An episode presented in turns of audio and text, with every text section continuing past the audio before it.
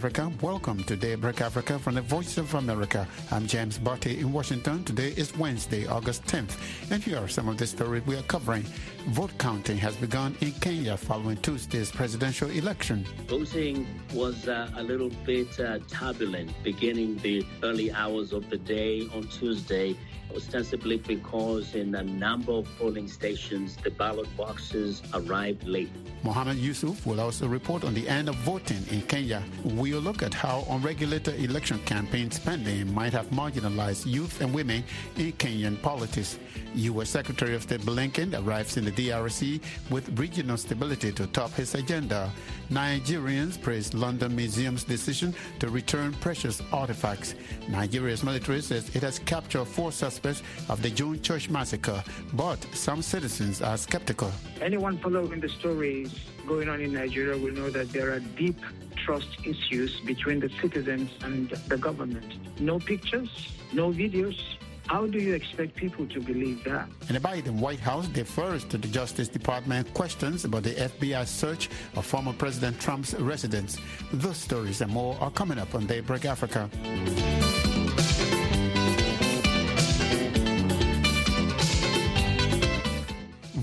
Has begun in Kenya following Tuesday's presidential and parliamentary elections. Four candidates are vying for the presidency, among them Raila Odinga and Deputy President William Ruto. VOA's Vincent Makore is in the Kenyan capital Nairobi covering the vote.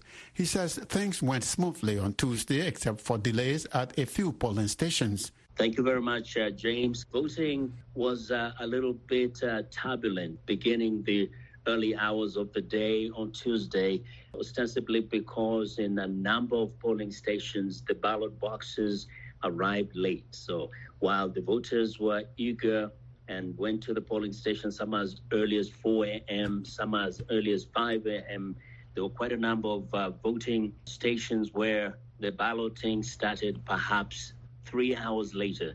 And that was uh, a cause of so much frustration among a number of voters. But otherwise, uh, besides the delay, in many of the places that we went to, the voters said the process was generally smooth. Once it started going, everything seemed to work well. Not for everybody, because we had a, a little breakdown in some polling stations of the electronic uh, system called KIEMS. This is the system that is supposed to identify somebody. It has everybody's biometrics, but in some polling stations, it wasn't working. It wasn't recognizing people's names and identities, which affected even the running mate of uh, Deputy President uh, William Ruto. He couldn't find his name in his voting area. The presidential candidate, George Wajackoyah, couldn't find his name for a long time. And this happened to a number of citizens across the country but officials explained that it was all technical issues.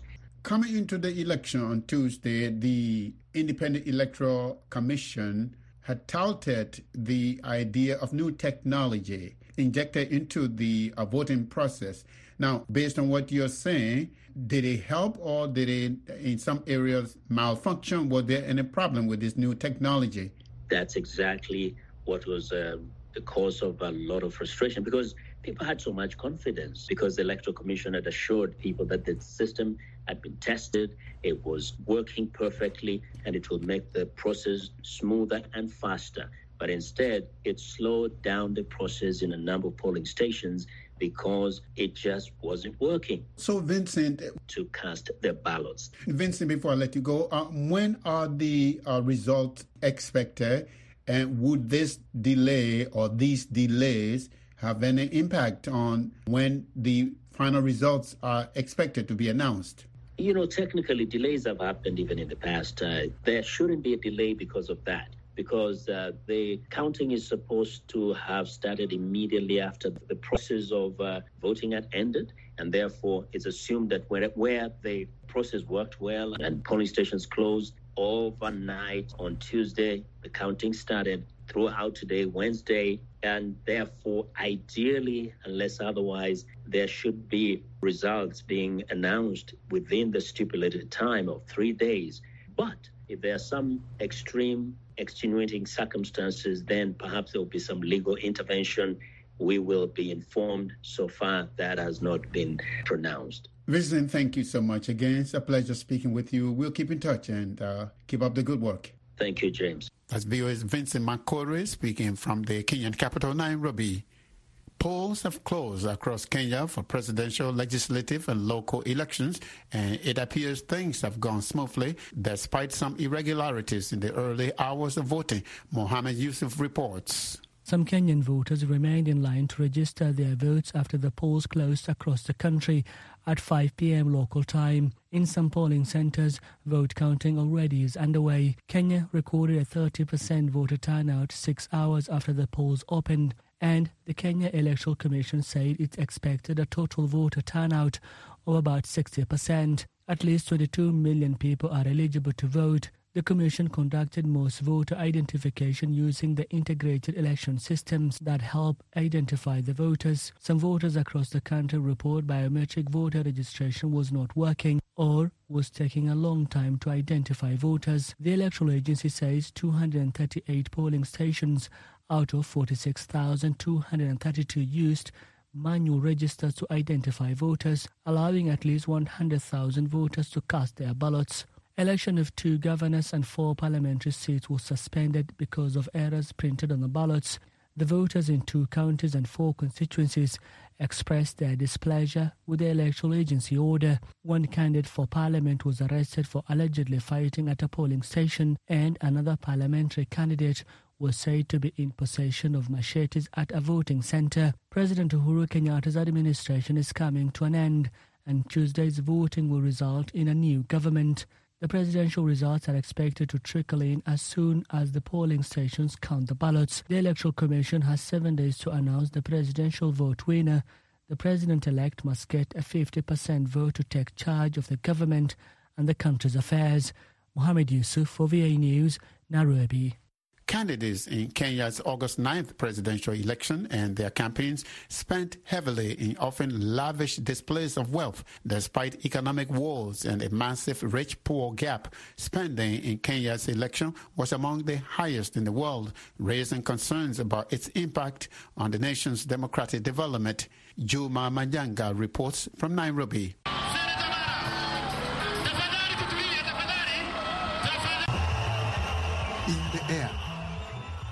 Ground, the lavish display of wealth in Kenya's August 9 elections is almost unmatched, say experts. Tom Wolfe is an American pollster and political researcher in Nairobi. Kenyan elections are among the most expensive in the world in terms of the cost per vote by the uh, electoral management body, our, our IEBC, but also in terms of on the ground financing. Derek Mahandia, a program officer at Transparency International Kenya, agrees. It will cost you uh, a bit more than uh, 4 billion uh, Kenyan shillings just to become a president. 4 billion shillings is about 33.5 million US dollars. A race for governor runs about $336,000 and a bid for parliament roughly 168,000 according to Transparency International Kenya. Critics say the high cost of running for political office in Kenya has been a barrier for many women, the young, and persons living with disabilities.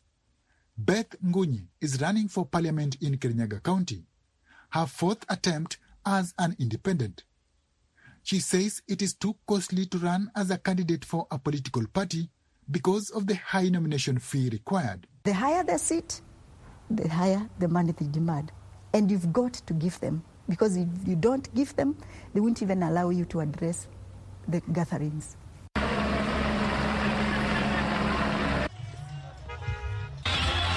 Political campaigns around the world are inherently expensive. But observers say in Kenya, campaigns are largely unchecked and unregulated. Because many people live below the poverty line, observers say voters are more susceptible to bribery by wealthy politicians, fueling a cycle of government corruption. Here again is Derek Mahandia.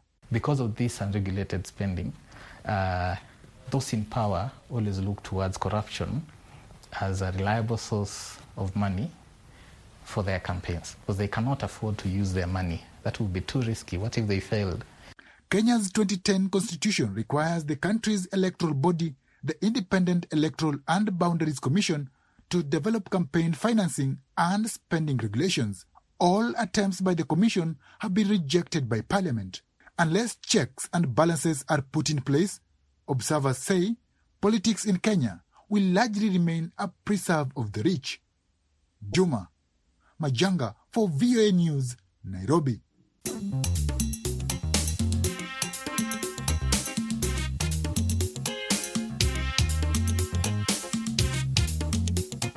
Listening to Daybreak Africa on the Voice of America. I'm James Butty in Washington. Today is Wednesday, August 10th. U.S. Secretary of State Antony Blinken arrived in the Democratic Republic of Congo on Tuesday to raise concerns that tensions with neighboring Rwanda could spread instability in the region. Political analysts say the United States is also concerned about Russia and China's access to rare earth minerals in the DRC. Victoria Amunga reports from VOA's Africa News Center in Nairobi. The top priority during the Secretary of State Anthony Blinken's two day stay in Congo is pushing for peace between DRC and Rwanda, which Kinshasa accuses of backing militia groups. Blinken is in the DRC in his second trip to Africa as the top U.S. diplomat. The trip follows a visit by Russian counterpart Sergei Lavrov, which was his first to Congo. Analysts say the Cold War rivals are vying for influence in the DRC, which is marred with violence and conflicts in its east because of the region's rare minerals.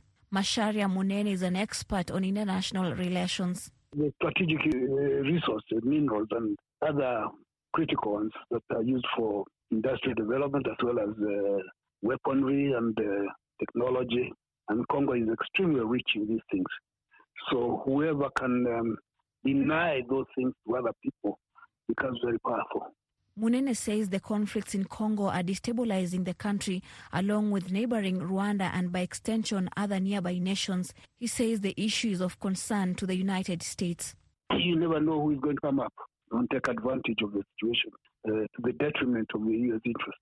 Now, there's a destabilizing force in, not just in eastern Congo, but uh, in the Rwanda and maybe a bit of Burundi Another top issue amid the long standing rivalry between DRC and Rwanda is the re emergence of M23 rebels. Kinshasa says Kigali is backing the rebels, but Rwanda has repeatedly denied the allegations. Congo's army, along with the United Nations mission in Congo known as MONUSCO, defeated the M23 in 2013. In November of last year, its forces began to reappear. Their reappearance is threatening human rights in Congo, according to the United Nations. Separately, Amnesty International's advocacy director for Africa, Kate Hixon, says the U.S. should remain focused on rights issues. Blinken's visit is welcome engagement, but only if he raises human rights issues with his Congolese and Rwandan counterparts. The fact that this is Blinken's second visit to the continent, two years into his tenure, demonstrates the importance of the DRC to U.S. human rights policy. Congolese officials say such high profile visits to the DRC are raising hope that their country is beginning to attract developed nations. Congo's presidential advisor Jean Jacques Elaka told VOA that such renewed interest could help Kinshasa get back on its feet. Kuja kwake ni ishara ya kwamba nchi ya Kongo inaanza kuvutia. He says his coming shows Congo is beginning to be attractive. I can't begin to mention leaders from nations all over the world who have visited Congo this year and last year. There were many. Secretary Blinken is scheduled to conclude Africa tour Thursday in Rwanda. He has already visited South Africa on his trip. Victoria Amunga for VOA News, Nairobi. A member of the Christian Association of Nigeria says many Nigerians are skeptical of the announcement by the military that it has arrested five suspects in the June 5th massacre of 50 worshippers at the St. Francis Catholic Church in Ondo State. Nigeria Chief of Defense Staff General Lucky Irabor told journalists that the suspects are members of the Islamic State of West Africa, also known as ISWAP. He says the military cannot present the suspects to the public because investigations is continuing. Reverend Polycarp Baja is the senior pastor at the Strong House Abuja and the chair of the Strong Foundation Ministries of Nigeria. He tells me that Nigerians do not trust their government, especially without photos of the arrested suspects. Well, it remains to be proved. Anyone following the stories going on in Nigeria will know that there are deep trust issues between the citizens and the government. Immediately the massacre happened, without providing any evidence, a statement was released by the government that ISWAP was responsible. ISWAP did not claim responsibility. There was no proof that was given to the people to show that it was ISWAP. There are different kinds of groups that, you know, uh, harass and terrorize Nigeria. And um, people did not believe them because there was nothing credible about that statement. Now you come after two months and tell us that um, you have caught the people no pictures, no videos, no proof of any kind. How do you expect people to believe that? And it has taken you two months to fish out, and after the two months, you don't have any credible proof to authenticate that statement. And so, in the absence of that, Nigerians don't believe the statements of the Chief of Defense Staff. But the Chief of Defense Staff says he would have presented those arrested, but because the investigation is still continuing. So Nigerians will wait. Let them finish their investigations. Why were they in a hurry to tell us that if they were not prepared to show evidence? So right now, everyone's fingers are crossed. So if they say so, we will not believe or disbelieve them. When they are done with their investigations, let them bring the proof to us and show us who those people really are. There is a suspicion amongst a lot of Nigerians when it comes to the identity of those people. And you will recall also that in the last few years, very sadly, even the president has held fort for them, almost as their spokesman. And so Nigerians always will be questioning why is the president covering and defending for Boko Haram? Why is he reaching out to them to, in quote, rehabilitate them when the victims of the terror are not rehabilitated, are not fed, are not sheltered, are not cared for. But you will go out and take terrorists and tell us you are rehabilitating them. That is a lot of hocus pocus as far as many Nigerians are concerned. So you see, the burden of proof rests on the government. So Nigerians are watching. They're waiting for the, the chief of defense staff to bring the proof. Thank you so much again, Pastor. It's very nice to talk with you as usual. Thank you, James. It's always a joy talking with you too. Reverend Polycarp Baja is the member of the Christian Association of Nigeria speaking from Abuja. Nigeria has welcomed a decision by London's Horniman Museum to return dozens of artifacts looted by British troops from the Kingdom of Benin during the 19th century. Nigerian authorities said they are also working to return stolen relics together with counterparts across the world, including the British Museum, which holds many more culturally significant objects. Timothy Obiezu reports from Abuja. The 72 artifacts that the Horniman Museum agreed to return include 12 of the famous Benin bronzes, symbolic of the ancient Benin Kingdom in southern Nigeria. The museum said in a statement Sunday it was moral and appropriate to return the artifacts, stating the objects were taken by force during the British military invasion of Nigeria in 1897. Nigerian authorities have praised the gesture. The National Commission for Museums and Monuments said it is a breakthrough after a meeting with the museum authorities in March this year, and they say they are looking forward to loan agreements and collaborations with the museum. Babatunde Adebi is a legal director at the Museum Commission. We are simply very happy for Horniman Museums and Garden to have kept their words they have made a just determination of the issue by returning these antiquities. Some of these antiquities might be loaned to Horniman Museum for a period. For years, Nigeria has been negotiating the return of thousands of looted artifacts to their cultural bases in the southern part of Nigeria. The antiquities were mostly taken from the palace of the Benin Kingdom during the colonial era. As more are returned, authorities aim to set up a museum in Benin to store them, says Adebi. We are proposing and working hard towards having a royal museum in Benin City, near the Oba's Palace. All these things are meant to house these antiquities. Apart from that, museums like Lagos Museum can provide adequate facilities. Nigeria's Center for Liberties Ario Dari Atoye welcomes the development. It's a good development for art and culture in our nation, in Africa.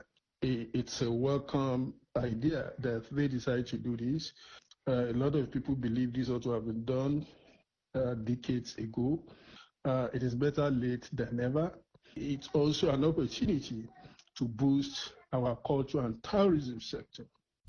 Abuja resident Abdullahi Okugia also welcomes the move. It will add value to our museum. Most of us read these things in the book who have not actually touched them, seen them. In July, German authorities signed an agreement with Nigeria and began the process to return up to 1,100 Benin bronzes to Nigeria, the most by a European country. However, Atoye raises concerns about Nigeria's readiness and expertise to properly manage and preserve these artifacts. He also calls for monetary compensation as well. What have we benefited from the ones that have been recovered? Ordinarily, the return of this artifact ought to have come with apology. Number two, with reparation. Money have been made through this artifact in some of these countries, like the UK. If we're unable to make good use of the ones we have recovered, even Nigerians will be disinterested in the recovery of the ones left over in the UK or any part of the world. Nigeria has more than 50 national museums, and authorities are looking to set up more. Authorities and citizens are hoping the returns trigger more museums around the world to do the same, especially the British Museum in London, which holds by far the largest and most significant collection of Nigerian cultural artifacts. Timothy Obiezu for VOA News, Abuja, Nigeria. The White House is refraining from saying much about the search carried out by federal law enforcement at a private club and residence in Florida of former President Donald Trump, with officials there saying they were not informed in advance about the action. More from VOA Chief National Correspondent Steve Herman in Washington. White House Press Secretary Karine Jean Pierre was reticent on Tuesday, responding to reporters' questions about the previous day's FBI search of Mar a Lago. The Justice Department conducts investigations independently, and we leave any law enforcement matters to them. Uh, it would not be appropriate for us to comment on any ongoing investigations. Trump, who was in New York at the time, characterized the search at his Florida property as an unannounced raid. This type of law enforcement action against a former president is unprecedented, according to Akron University political science professor David Cohen in terms of presidents being criminally charged or even really investigated in a serious uh, investigation. We just have no history of it in this country. There has been no comment from the FBI or the Justice Department, and the contents of the search warrant have not been revealed. Republicans in Congress are vowing to hold hearings about alleged political interference by the Justice Department if they take back control of either the House or Senate in November's midterm elections. Steve Herman, VOA News, Washington. Before we leave you this morning, we here at the Voice of America are extremely distressed by the arrest of Deng Mangot, a VOA freelance journalist for our English to Africa language service on our South Sudan in Focus program over this past weekend. Mangot was covering a protest over the hardships and skyrocketing commodity prices there. She was arrested alongside the protesters in Konyo Konyo market as she did not have her ID or press card with her, and she was initially detained at the Malakaya police station. To obtain her release, the South Sudan Media Authority demanded a letter from VOA confirming that she is our freelance journalist and she was there on assignment. We have provided the letter to the Media Authority and we had expected word of her immediate release. However, according to a lawyer with the South Sudan Union of Journalists, Deng Mangot and five protesters were relocated to Juba Central Prison. Mangot is waiting for a court date. We are asking South Sudan authorities for immediate release of our journalists. And that's it for this Wednesday, August 10th edition of Daybreak Africa. We thank you for joining us this morning. For more Africa news and features, visit our website at voaafrica.com. Connect with us on all social media platforms. We are on Facebook, Twitter, and Instagram. We are also on YouTube, where you can watch our TV shows, Africa 54, Straight Talk Africa, and Red Carpet. On behalf of the Daybreak Africa team, I'm James Butty in Washington, wishing you will have a beautiful day.